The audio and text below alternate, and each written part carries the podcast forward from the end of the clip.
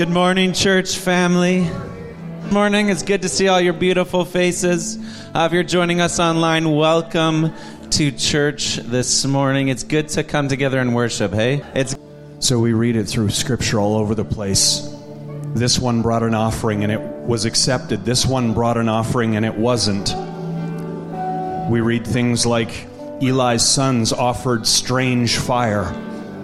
There are things that are acceptable to God, and then there are things that He will not receive. And He decides what it is, not us. And so, Lord, right now, we lay down our opinions. We lay down our preferences. We lay down how we would like to see things go. We remove all the conditions off your coming. And we say, We will align with you. We will fall in line with your desires. We will worship in spirit and in truth. We will give you a sacrifice that is important for this moment, this morning. We disregard our successes and failures of the past week and we say those were behind us now. In this moment, what worship would please you? And we surrender to you, Holy Spirit.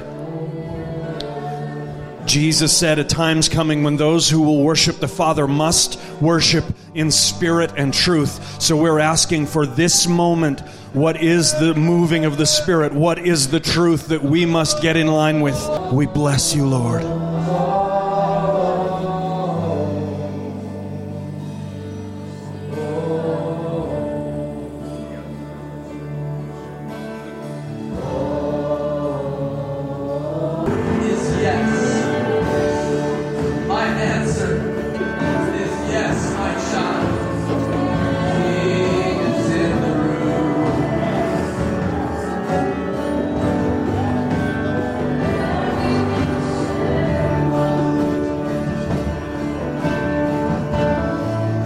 So a few minutes ago, I just really felt like the king showed up in the room. And here's Ben singing the song, right? And I felt like there was a moment where the Lord said, Make your requests known.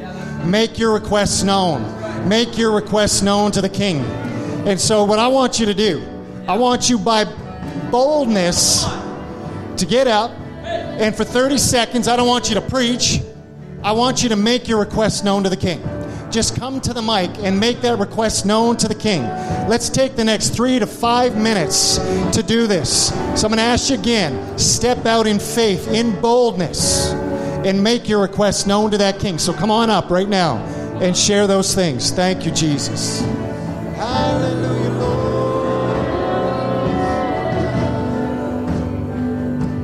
The Lord had just said to me, Up till now, you've asked for nothing in my name. So now, Lord, I ask to be taken beyond that barrier. I ask, Lord, to see beyond that realm. I ask, Lord, to be taken through the Holy of Holies into that other realm, into that heaven realm. Lord, would you take me there? Would you take us there? I cry out, Lord, to be to, to break through another barrier, Lord.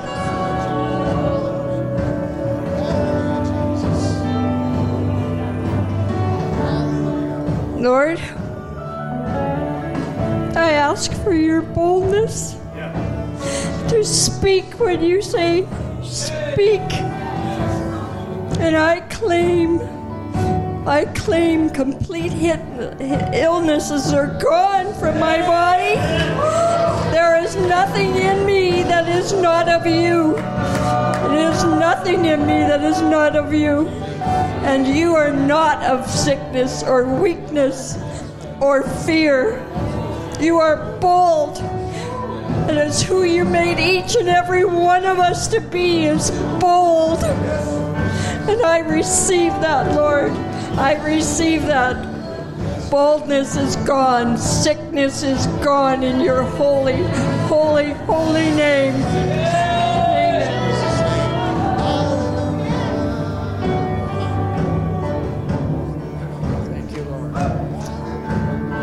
You, Lord. Praise you, Lord. Lord, I pray against the fear of man, Lord, that, Lord, I will preach your gospel to those, Lord God, that need to hear, Lord. And Lord, I pray against this prostate cancer, Lord, that I have, that I'm healed in your mighty name, Lord. God, you are my healer. Lord God, my trust is in you, O God. And Lord, I pray for those that are sick today that they will put their trust in you also, Lord. You are God Almighty, Lord. You are the one that came and died and took those stripes for our healing, Lord God. And Lord, help us to release faith in you today, Lord, to believe for our healing today. And Lord, I pray for those that are lost today that they will turn their lives to you and receive your free gift of salvation. In Jesus' mighty name, Lord. Amen.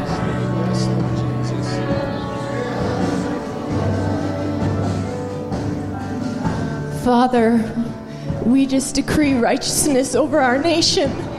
And God, I pray today, I plead the blood of Jesus over Canada. And God, I declare an end to an abortion in Canada over Jesus' name. That lives would be saved, that we would we would value life and we would just declare righteousness over this nation, over our women, over our families, and over our babies. In Jesus' name.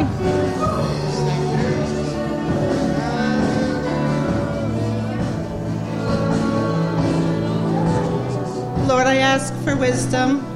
Lord, I ask for healing over my daughter, God. Lord, I ask for deliverance for the for the lost, Lord, and the addicted, Lord. I ask for salvation for members of our loved ones and our families and peoples in this community, God. And I ask for boldness, Lord. And I love you, God, and I will serve you all the days of my life.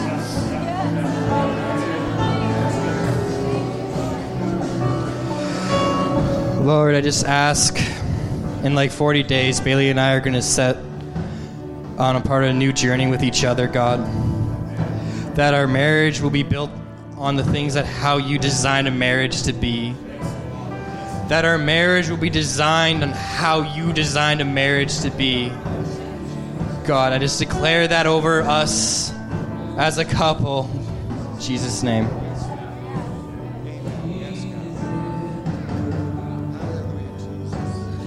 Abba, I ask for divine order of times and seasons in my life. Abba, I ask for divine order of everything in my life. Lord, that you would put my life in your order. Lord, that I would not be losing time anymore, but that I would be able to walk in the time and the seasons that you have divinely ordained for all of us.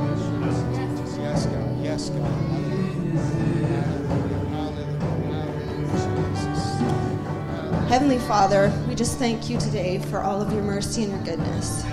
Lord, I pray for this generation of children. Father, I just cast down the spirit of confusion in Jesus' mighty name.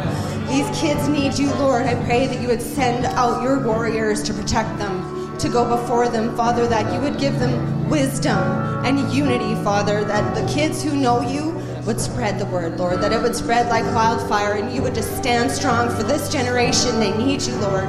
We need you. We need them. They are our future, Father. So I just claim that in victory. This is our resistance. This is our resistance against Satan. And we thank you for it, Father, that the answer is already on the way. In Jesus' mighty name, amen. Thank you, Father. Oh King, we come to your presence. Lord, what is impossible is possible with you. Hallelujah. Hallelujah. Lord, your word says, do not be anxious about anything. With prayer and supplication, come to uh, God. What is seems to you a mountain, Lord, it's a peanut to you, Lord. Hallelujah. Lord, I pray for my friend. She has messed her life up. She's depressed. She is disappointed. She thinks there is no way out. But Lord, God, King, you can make. Oh God, I pray that you would make the possible. You would, you would, you would, you would, you would, you would show her the way, Lord, that she would know that there's a li- there's a God who lives today, and He will make the impossible possible for her, Lord. Oh God, thank you once again for your presence in Jesus' name. Amen. Amen. Lord Jesus, I just pray for your church. I pray that you would have her heart. I pray that you would have her heart. I pray that you would have a spotless bride, ready for you, waiting for you. God, have her whole heart. Have her whole heart, Jesus. Holy Spirit, come and take the heart of your people. Come and just sweep them off their feet. Sweep them off their feet. You're so worthy of our whole hearts, God. Come and give us perfect focus on you. A whole heart. In Jesus' name. Father, I just ask for a fulfillment of the promise in Malachi that you would turn, that you would send the spirit of Elijah, that you would turn the hearts of fathers to their children and the hearts of children to their fathers. God, we recognize that it's not by power, it's not by might, but it's by your spirit. It's only by your spirit. It's your spirit that turns the hearts of fathers to their children. So we ask for your spirit, God. You said in the last days you would pour out your spirit, God. So we ask, God, pour out your spirit. Pour out your spirit, God. You said you would do it. So we ask, pour out your spirit. Turn the hearts of fathers to their children. Father, would you raise up fathers, God? Would fatherlessness not exist on this earth anymore, God? Would you raise up fathers, men after your own heart, mothers in Jesus' name, women after your own heart, God? We thank you that it is by your spirit and you are faithful to your word. In Jesus' name.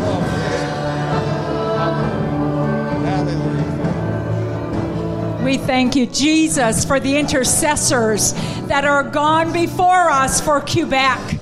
We thank you, Father God, that you will reign in Quebec. You will break down what needs to be broke down in Quebec. That there would be a move of God like we have never seen before. We thank you. We thank you in advance and we give you all glory and honor for what you're doing in this nation of Canada. Bless your holy name, Jesus.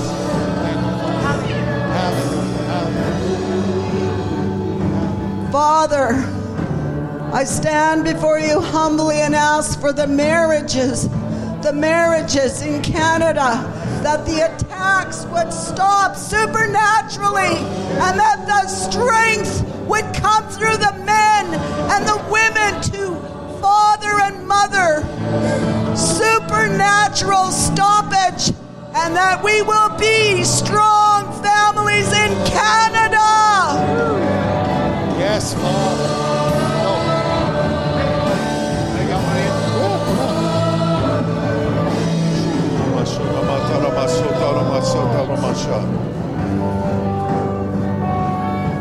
Father, you have spoken to each one of us a promise. And upon each one of us, you have placed a purpose which you died for. So we ask you in this moment, in this hour, that you would turn all of the universe for your glory into our purpose, our destiny, the things that you've called us to in the name of Jesus Christ, the enemy would stand back because your back is broken as the glory of God falls upon us and the destiny and the purpose of your church is established in your people in Jesus Christ's holy name. We declare every promise yes and amen. I know for some of us in the room, there's a fear of coming to the mic, there's a fear of coming and praying. But I know that you have that request. And just as Ben is singing this right now, I want you to lift it up to him. Just begin to lift those requests to him. Because he sees it, he knows it's there. So, Yahweh, right now, all these requests. Father, we believe you are here in this room today. We lift it up to you. We ask that your will would be done in our lives and in the lives of those around us. Father, we pray for miracles to take place. I know some of you right now, you're praying for a miracle in somebody's life. So, Father, right now, we pray that that miracle would happen, God. Whether legs need to be healed, hearts need to be healed, depression needs to be removed. Father, we pray for healing right now. And Father, we pray for finances, those that are asking for a financial breakthrough. Father, in the name of Jesus, right now, you are the provider. You are the provider, Father God, and so we know you will meet those needs. You are faithful. So, Father, each need represented, each request in this place today, Father, touch it.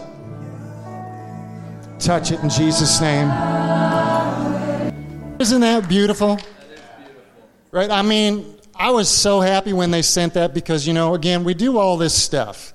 You know, and I'm going to chat a little bit about this today too, right? Because we know that if we do things without Jesus, we're just doing things, right? But when we do things with Jesus, everything changes, right? And I want to touch on that a bit again today because it actually came up in the worship, right? Again, uh, just about the presence of God, right? And the presence of God is vital to every single thing we do, right? Whether we're in here today, the presence of God all of a sudden shifts and changes things, right? I mean, we could feel that all of a sudden. There was a moment where you felt like the king was in the place. Right? And I'm going to believe that the Lord is going to touch each and every one of you. All the requests we lifted up, I'm going to believe that the Lord's going to touch them. But the same thing when we go out into the community and we bring Jesus with us. Something begins to shift. Something begins to change. We move from just discipling our churches to discipling our communities. We move from just being transformed ourselves to transforming communities and shifting the very place that we live in. Right? I'm telling you, we intercede for this for a reason, do we not? We intercede to see a shift, to see a change, to see tra- transformation. That's why we do this. We fight, we pray, we fight, we pray. Is that it? No. We fight and we pray because we believe yeah. that Jesus is going to do something. Right. right? And he is going to do something. And I want to talk a little bit about that today because I feel some stuff in the air again. Does anybody feel stuff in the air? Yeah. I mean, these last three years, it's like there's constantly something new in the air. And it doesn't always smell good. You know what I mean? Right? There's something new in the air, and it's like this stench. It's like, what is going on in our cultures, our communities? What is happening? And in the midst of that, you know, I had somebody ask me the question How do we know that the church is successful at this time? What's the church doing today to make a difference? Right? And it's a great question right? Because we do a lot of stuff. And then when someone throws the question at you, how do you know you're successful? What do we need to do to show that we're successful? What does that look like? Right? And I want to touch on two things, but I'm not going to camp here today because I'm actually going to go into a few different places. And I feel like the Lord has, it was almost like in my dreams the other day, uh, He was writing something. I don't know if you've had that moment where you're actually just praying and you can see the Lord writing something out. It's like we need to do something about this right now. And you can see him typing it out saying, This is an area right now that's a blind spot for the church. This is an area where the church needs to rise up. And I felt the Lord was starting to put his finger on a few things, especially yesterday as I was praying. Right? I was just sitting in my room praying, and it was one of those moments. I'm telling you, if you've never had this moment, I'm going to tell you get in your bedrooms and shut everything off. Everything so you can have a moment where you can see the Lord when you close your eyes, typing something out or speaking something out that's not, and you know it's going to come. The crazy thing is, today I'm up here. I'm just some guy that barely made it out of high school. My highest grades were in gym. I love gym, and the only reason I made it through high school is because I played football and I wanted to continue to play football. I do not have a lot of talents and gifts, but I have Jesus. And today I'm up here, some guy who barely made it through the system. Went to Bible college, got a degree, became a youth pastor. I've lived in this community ever since. And I'm saying that because this, there's nothing special about me. Other than this, I'm choosing to say yes. Yeah, that's, right. that's it. Every single one of you in this place. This is the shift we have to make in our hearts. Where we're all saying yes. And can you imagine when we're all saying yes at the same time? Oh Lord, let that be so. Let it be so. Let us be saying yes at the same time. Let us be listening, hearing, and then acting on what it is you're speaking into our hearts. Well, I'm going to tell you a few things he spoke to me. One, you know, it came out in worship, and Mark preaches on this every single week There's no way I'm going to get this done in 30 to 35 minutes, so you're going to have a little grace for me. But I'm telling you, one of the most important things and the things that shows we're successful is when the presence of God shows up. Isn't it true? God doesn't go where he doesn't want to go. That's just the truth. He goes where he wants to go. But there's something we can do about that, right? There's something we can do to shift that. Where all of a sudden God wants to make a habitation, not just out of Spruce Grove Community Church, out of each of the people sitting in these chairs today. And not just the people sitting in these chairs, the people watching online. And as we come in here and we intercede and we pray for a community, that that expands into the community. Because we want to see our community transformed, shifted, and changed. Right? Without the presence of God, there is no living water.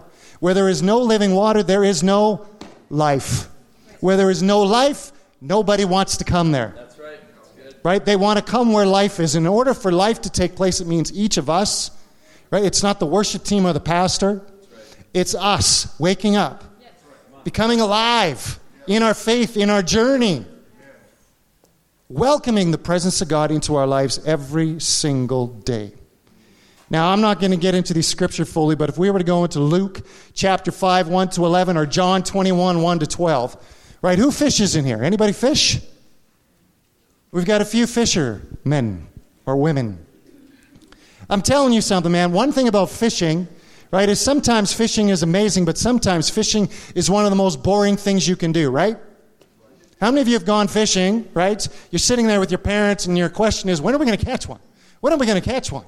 Right? There's a boredom, there's something that begins to shift inside of you, right? And it's almost like, I just want to go home. This isn't really fun. And all of a sudden, you get that one bite, and everything shifts and changes, right? This is the best time in the world, right? Because you had a bite over 20 or 30 seconds, and then another hour you have to wait.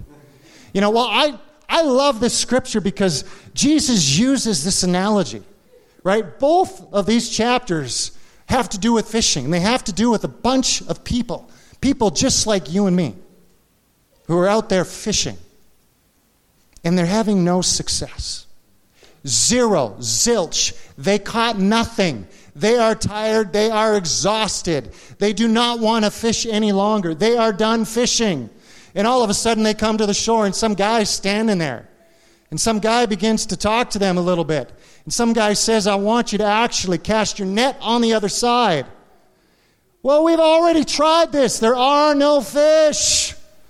Cast your net on the other side. And they choose to listen to him. They cast their net to the other side, and what happens? It's a boatload of fish. I mean, they got to get other people to come, other fishermen to come to help them to bring those fish. Why? Because the presence of the Lord changes everything. The presence of the Lord changes everything. When you go fishing, it changes everything. When you go to work and you include them, it changes everything. Right? When you're in church and the presence of God is there, it changes everything. What was impossible, what wasn't working, all of a sudden changes and shifts.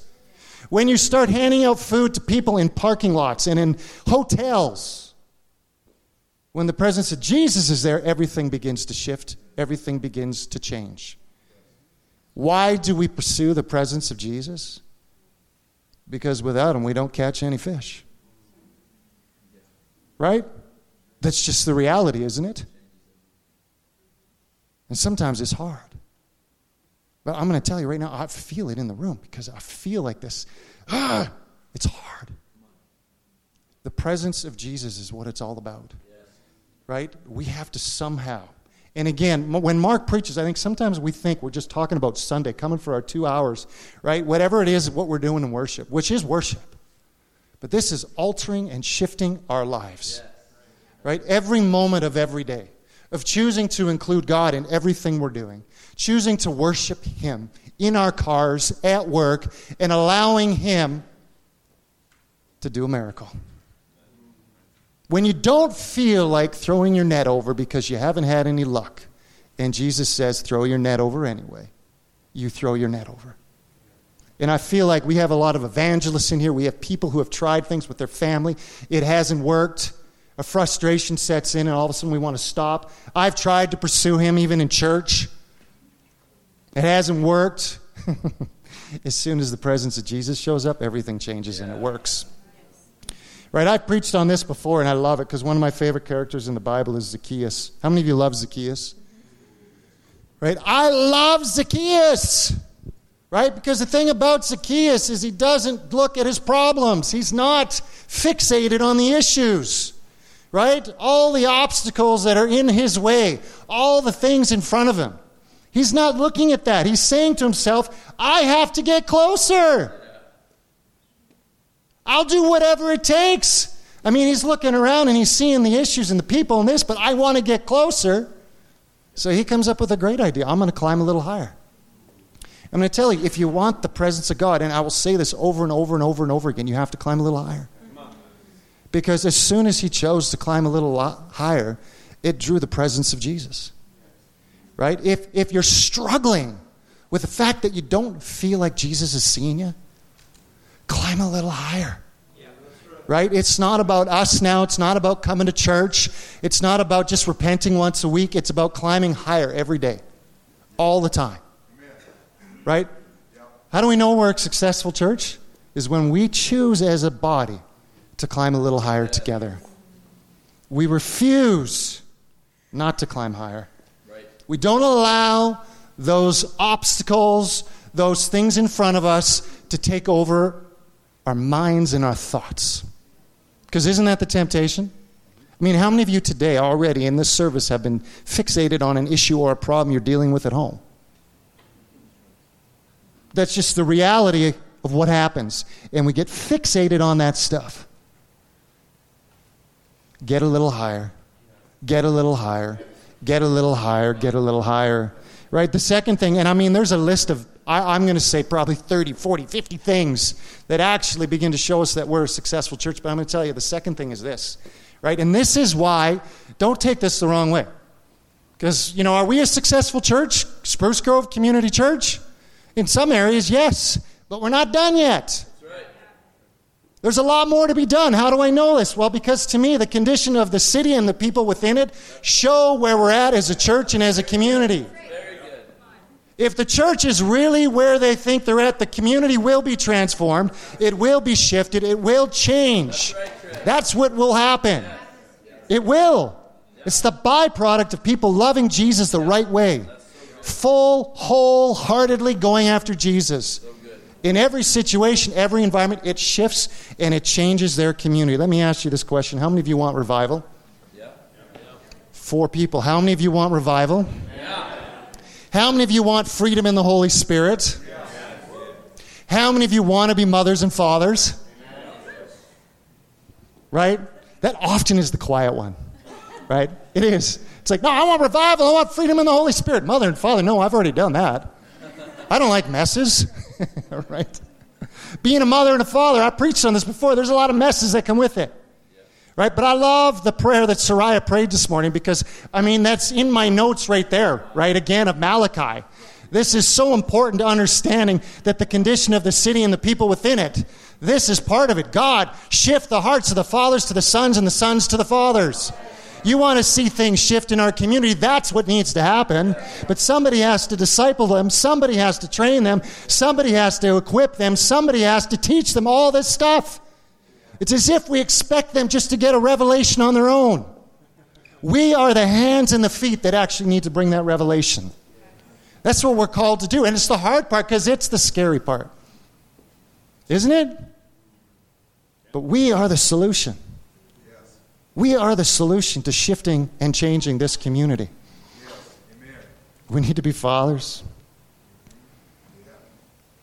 You know, I think about this because I think if I were to ask this question to all of you, you know, how many of us would love to see a revival here? That'd be all of us. Right? And I know this. God actually wants to make a habitation here. He does. He actually wants to make a habitation everywhere. Right? That's what he wants to do. But, you know, I was praying and God all of a sudden just said to me, He said this. He said, I want you to think about an adoption agency. I want you to get this. All right? Because an adoption agency, right, they look for people who are going to love, they look for people who are healthy, they look for people who care, who nurture. I read this quote. It says, Adoption is the ultimate expression of a committed heart. Did you hear that? Adoption is the ultimate expression of a committed heart.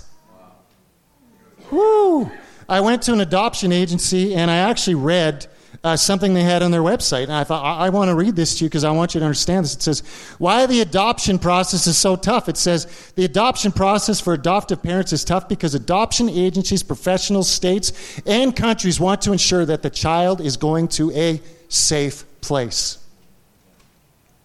The child's safety and well being are at the utmost important, making the extra requirements incredibly necessary. If you fail to comply with one or more of these requirements, you may lose your eligibility to adopt in your state or elsewhere.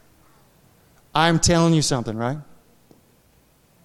God is looking for churches, and it's not much different. But He wants to make sure that the mothers and the fathers in the churches are healthy. He wants to make sure that they really care, that they're really going to walk with the people. Because what is revival? I mean, we throw that word out there, and I think we have a different understanding sometimes. Right? Because, yes, revival is we revive a church, a congregation of people. All of a sudden, every single one of you, it's like you're happy and you're joyful. I don't know. It's something happens inside you, right? Something you can't even contain and you can't even control. That's just one aspect of revival. One where you can't get enough of Jesus, where you're praying. I mean, the revivals we see going on around the world. I was at Brownsville and I loved every minute of it. Why? Because it was a hungry people. Everybody at the same time. Hungry, passionate for Jesus. Oh my goodness, and everything starts to shift and change. Because everybody's on the same page. Right? No more distractions. It's Jesus. And I'm going to focus on Jesus. I'm going to focus on Him. I'm not going to allow these things to distract me and to lead me astray. He is looking for a people that truly, truly, truly, truly love Him. And it begins to shift everything. He wants to make a habitation here, but He wants to make sure we're in the right place as a church. Right? He wants something to happen today, tomorrow, tonight, in each and every one of you right? He wants that. Well, what else is revival? Revival is when we see mass salvations take place. Mass salvations. I mean, again, in Brownsville, they were bringing busloads of prisoners who were getting baptized. I mean, there were witches at the beginning of the service hiding under the seats. By the end of the service, they were up front at the altar call. I mean, things were happening. People were getting saved left and right. But it doesn't stop there. There's transformation in the community, literally, where businesses are excelling. Everything's shifting. Crime is going down. Revival filters into every area. And so, this is why sometimes we have to ask the question what are we asking for when we're asking for revival? Well, you want to have a good service? God's saying, that's not what I want.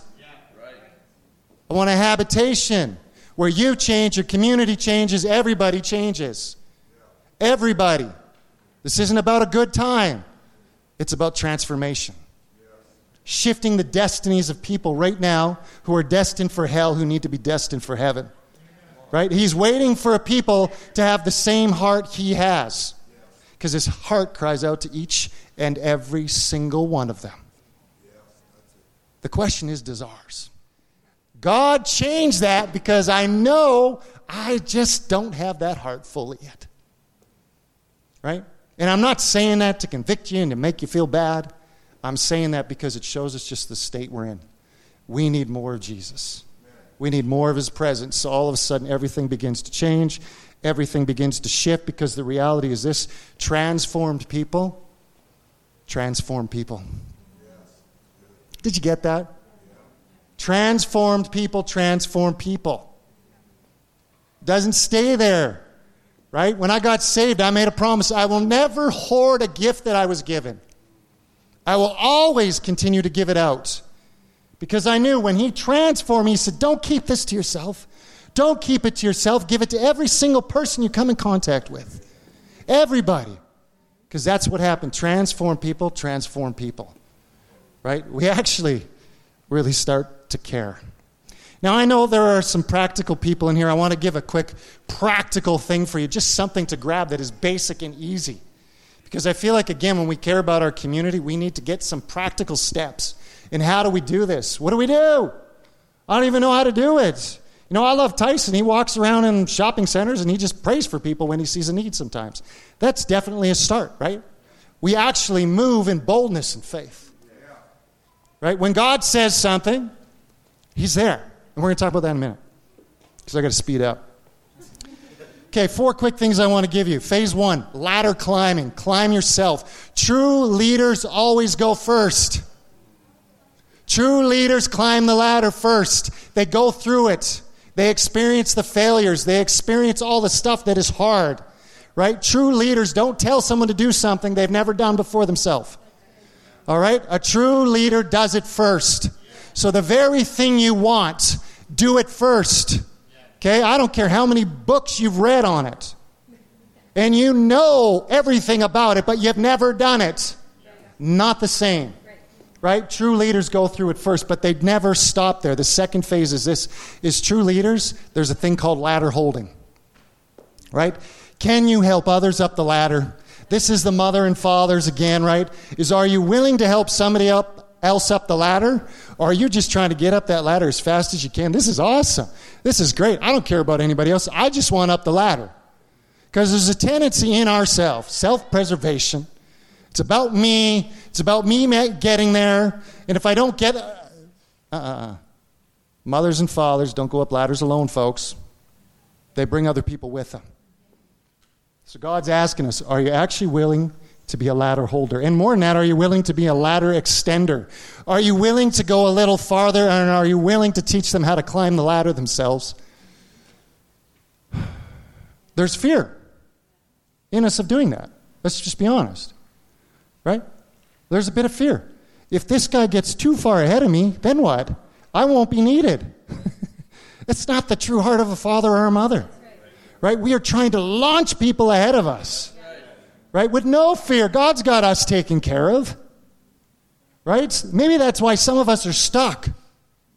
Because actually our motive is for ourselves and it's not for others. We're thinking, God, why am I stuck in this place of ministry? Because it's still on you. If it's still on you, something has to shift. Right? It has to hit that next phase. And the final one here is ladder building, is teach them how to build their own ladder. Right? This is all about discipleship. It's all about disciple. Are you hearing me? Okay, it's all about discipleship. My question is: Is are you discipling somebody right now? Right? Are you discipling somebody? Are you walking with somebody? You want to see the church filled? Each of you pick one person. One person. Love them, walk with them, mother and father them, teach them. This church will be packed. Right? Some people think, well, it's the pad. No, it's the church catching it. We all catch it at the same time. And I'm going to walk with somebody, I'm going to disciple somebody, I'm going to care for somebody, I'm not going to stop. Right? It changes and it shifts everything. All right, I want to shift quickly here. Not really, but a little bit. Right? It all has to do with the same thing, right? It's all about Jesus, right, Galen? It is. Um, you know, a few years back, maybe four or five years ago, Jen and I and Mark and Wendy went to district conference. And I mean, we're in an interesting state as a church. Some things, you know, were rough, some things were hard. You know, and I remember as we went, we were actually praying, and we spent a lot of time really asking the Lord about, you know, what does He want to do? And the one thing that we actually all heard on that trip was the Lord actually wanted to increase our numbers. Is that important? Actually, it is. Right? It is. He wants to increase our numbers, not just so we have more numbers, right? More faith, more excitement, right? It changes things when you increase the numbers. And we actually felt like the Lord convicted us of a few things. Do you remember when we started our little welcome center? It wasn't because we just flipped a coin and said, let's start a welcome center. It's because God literally said to us, said to us it's time for you to care for others. It's time to model that to your body. It's time to do it every single day that you walk in this church because I know there's new people in here right now, at this moment, who need to be cared for. They need to be loved. We should be talking to them immediately because we care about people. Right? I mean, we put this in place because it was a basic thing that God said. You want to be a healthier church? You want to actually reach your community? You want to see people get excited? Then love them, welcome them, care for them. It's pretty basic. Right? And I remember we came back and I'm sitting in pre service prayer in the other room. And I literally heard the Lord say this. He said to me, Today I'm going to show you this is me. And it's not just you hearing this. Today you're going to have probably over 30 visitors, I think it was. And I'm like, What? It was like the Lord said, No, no, no, no. Today I'm going to show you this is my will. They're going to show up today. What are you going to do about it? And I felt the Lord said, You need to go tell Mark that right now. And I thought, Yeah, but what if I'm wrong? Right? I said, ah. And I went to Mark and I said, The Lord told me today he actually wants to show us this is his will. I think we're going to have over 30 visitors today. We had over 35 visitors that Sunday. Okay, some of you are sitting in our pews right now. Some of you went to our connect groups because God said, Do this because I want you to spend time with people and actually love them. Right? Some of you are here because of that to this day right? It's powerful. I watch what God's doing, right? In a lot of your lives, how you guys serve so much. The Sawatskis, you know what? This is the other thing the Lord said. I want you to start praying for seniors, right? We didn't have any seniors really, we had a few. And all of a sudden, we started praying for seniors. I started talking to Rick and Della about it. Guess what? We got a whole bunch of seniors. Why? Just to have seniors? No, because we need foundation in the church. God said you need the foundation. The body is weak. You need the foundation. Get the seniors in the house. I mean, these guys are running a group right now, and there's 12 to 14 people in it, and they're discipling people now in their house, right? This is God because He's trying to do something, He's trying to shift something. And now He's putting His finger on something else. He's saying, We're missing an area. Not just in the church, but in the community. And everybody sees it. Everybody's angry about it because we see what's going on in the schools, don't we? Ouch, we hate it. We don't like what we're seeing, it's scary. And God is saying, this is on the church, though. Ouch, it's on the church. We've missed something. Right? We have missed something with our young adults. Right? We have missed something with our kids. God is saying, I want you to focus on this. It's a blind spot in your church. Right? You need to focus on You want life in your church? Bring them back. Call them in. Call the young adults. Call them in. And I'm not talking about 18 to 25. I'm like thinking of 14 all the way up to 30 or plus. Right? I'm going to tell you why, because I want us to understand this, because we're going to pray for some of our young people today because we need to see something shift. Amen? You want to see the, the stuff in the school shift? Right? I have no problem with the letters and all that. We have people who are going to be doing letters and stuff like that, and they're going to be doing petitions. No problem. Do the petitions. But you want to see transformation, get your kids transformed. Get your kids in the school preaching and loving and believing in Jesus, and something will shift in the schools. Right? We need that to be returned. Why are the kids not wanting him? Something needs to shift. We're going to talk about that too. I think in 15 minutes, right? Man, it's going to take courageous leaders to rise up, to step up, and to start moving. Okay, and I, I, I want to pause in this a minute because I felt like this is one of the things God said we need to pray for over ourselves today. Is that God needs to place courage in us. All of us. Courage, courage, courage. Young people, everybody in here, courage, right? What is courage? What is a courageous leader? They move forward in the face of fear. How often have we heard the word fear in the last three, four years? A lot right? Courageous leaders move forward in the face of fear. They don't remain silent about the things that matter.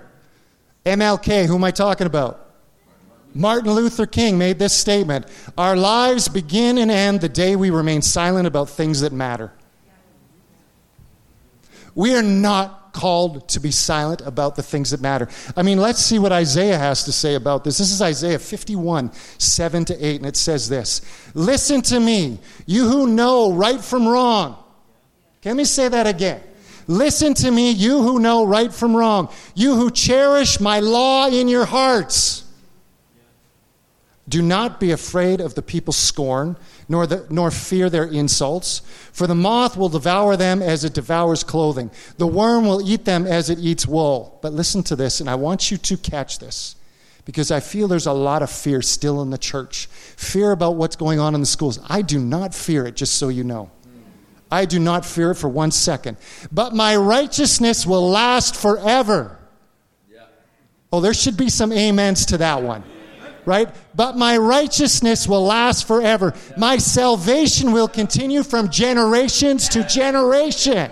Did you hear that? It will not stop. Salvation doesn't end because of somebody else's, you know, demonic push. It never ends. It never stops. His righteousness, it never stops. Stop focusing on the enemy and focus on Jesus and what he wants to do. He wants us focused on him.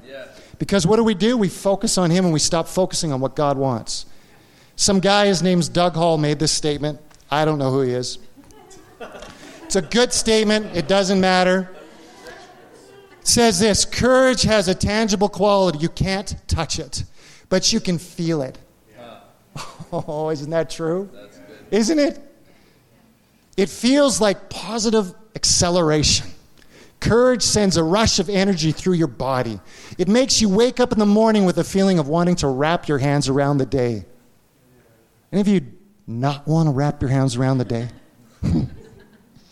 oh, we need some courage in the house, do we not? Being courageous not only fires you up, but it also fires others up and makes them more courageous. That's important because nobody, nobody ever reached his or her potential by cowering in fear. Right? I mean, here it is. 1 Corinthians 16 13 says this Be on guard, stand firm in the faith, be courageous, and be strong. This is our call right here. I'm going to read that again because I didn't get enough amens.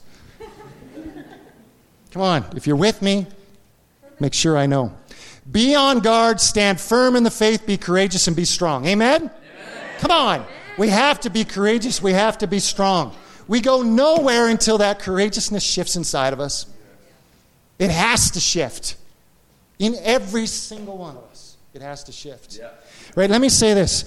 You are needed. You are a massive resource to the church, not just community church, which you are. You're a massive resource to the church in general.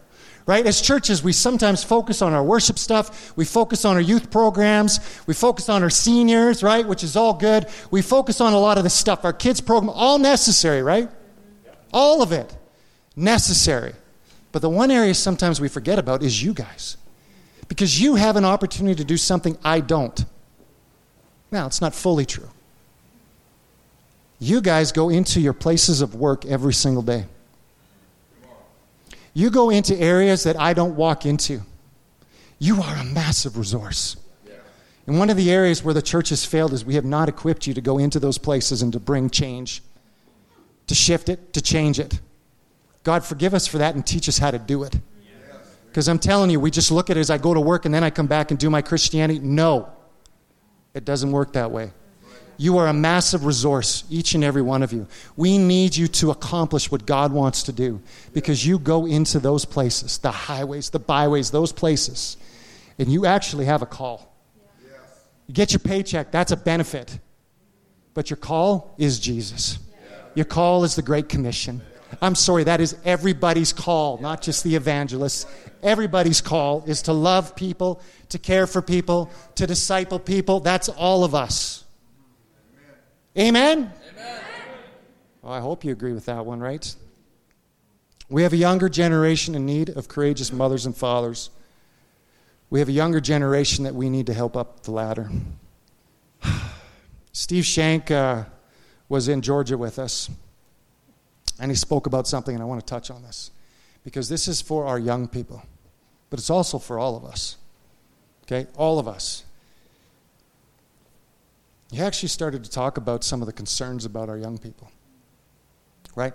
The fact that we're not seeing as many young people in churches today. Do we notice that? Young adults, etc., etc., etc. Well, the first thing I want to share is he shared a verse, and then he shared some statistics that I think are important for you to understand.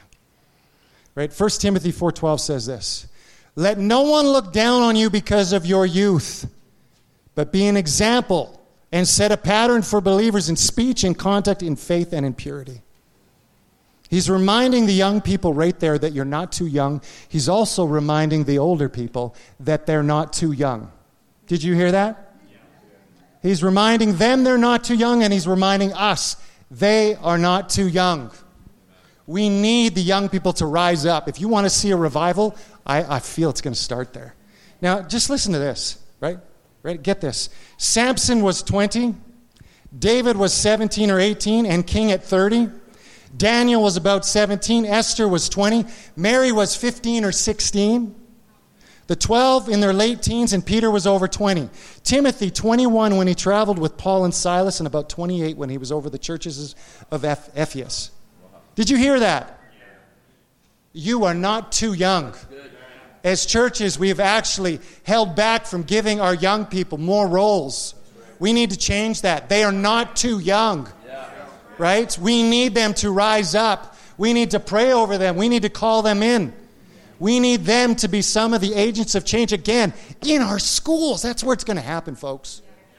Let's go get the youth and the young adults. Let's pour into them, right, Paul? Let's pour into them. Let's pour into them and let's see change. Ah, I'm tired. Got eight minutes and we're going to do some baptisms. Only three today, maybe, maybe more.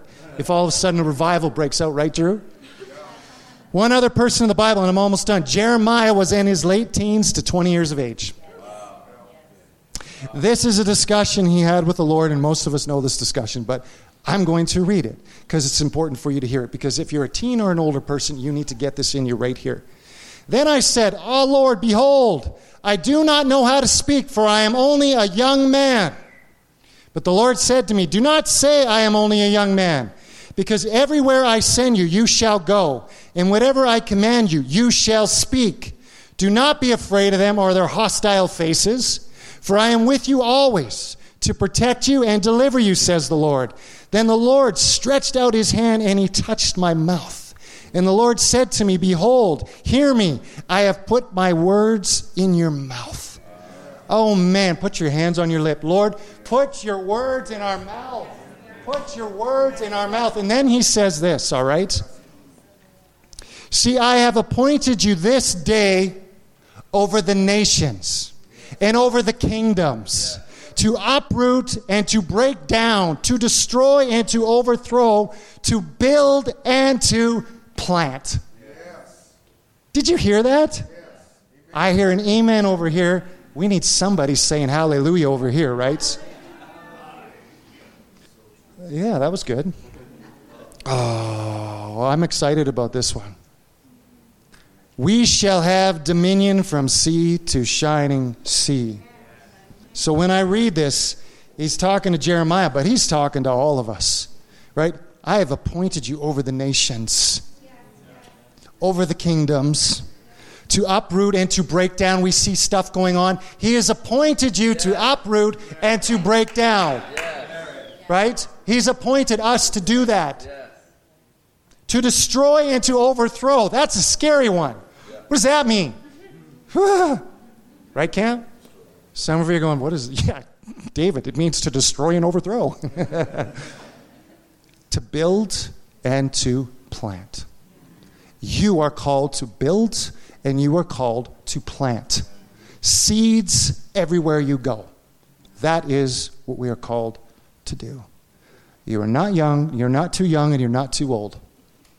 Right? Yeah. It's just the truth. Right, evangelist Joel Mitchell, right? Again, the concern is we have not seen enough youth and young adults in our churches. This isn't healthy, right? We actually did a uh, session where we asked, we allowed the, the congregation to ask some questions, and we had a panel. I'll share this real quick. Those getting baptized, you want, may want to get ready. Okay? Unless you don't want to miss this, then we'll figure it out, right? Is there a little grace today? Okay, good. I'm glad. I'm not, I'm almost done. All right? Now I distracted myself. I don't even remember what I was saying, but I just remembered. We did a session, a panel, and the question came from the worship leader there, and they said, What do we do about the youth not wanting to come into the churches anymore? The numbers are dropping left and right. What do we do? Right? Now, I was a youth pastor, but that was a long time ago. But I asked the Lord, and in that moment, He gave me a few things, and last night He gave me a few more. Right? And we'll see if He gives me a few more while I'm saying this. But the first thing was this is we can't give them counterfeits.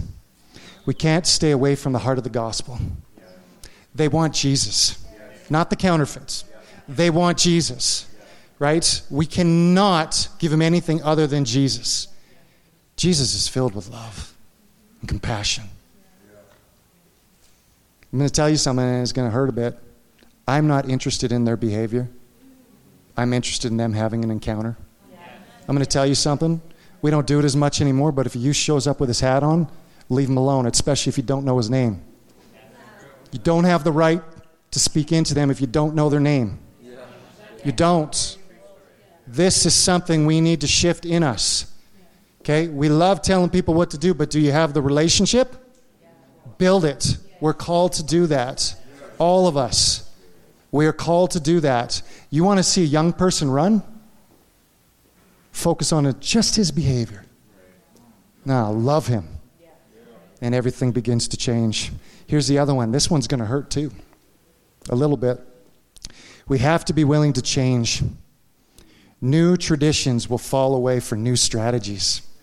Okay, spiritually, how do we say this? Old wineskins for new wineskins, right?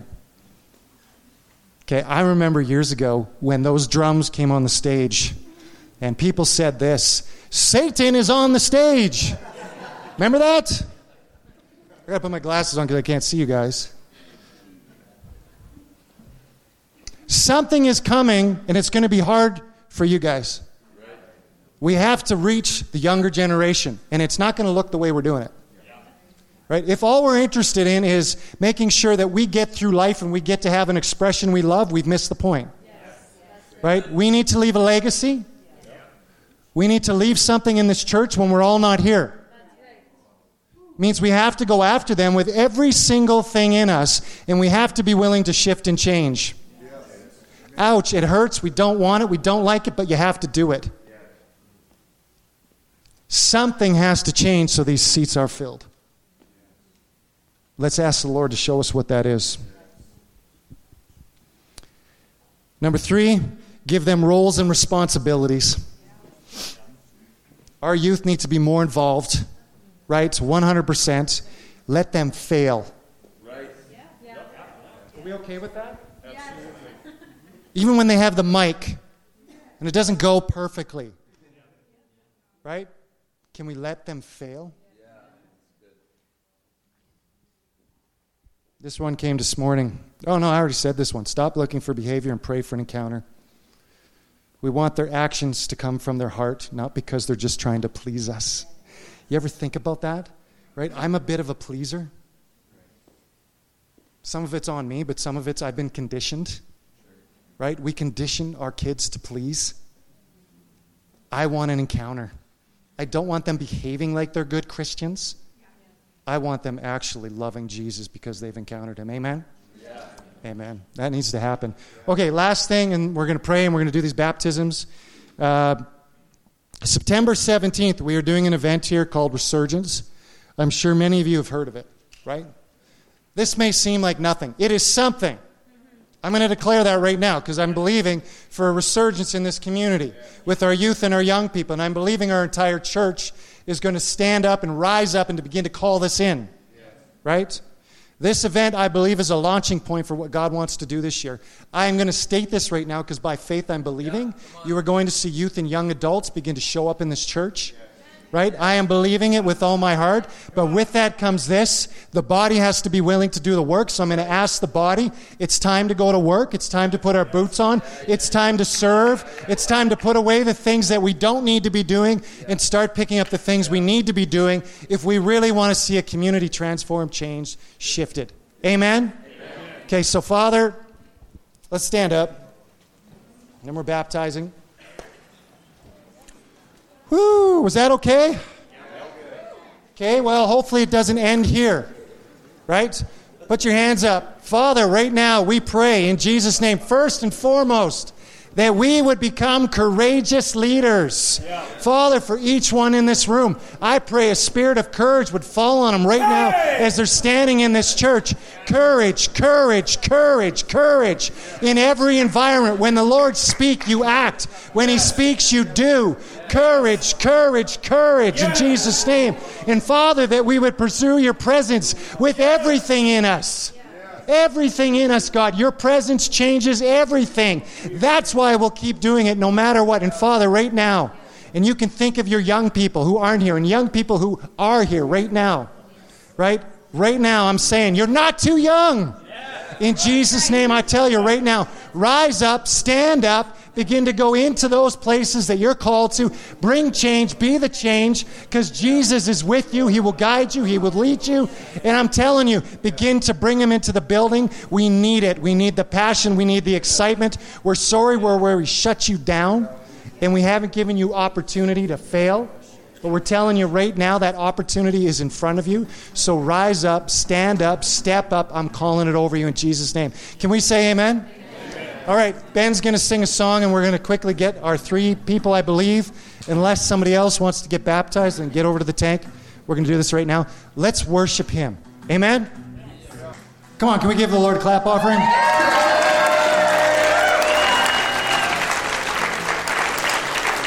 I'm going to declare this today.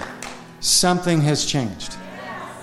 Something has changed. Something new is about to begin. Can we say amen?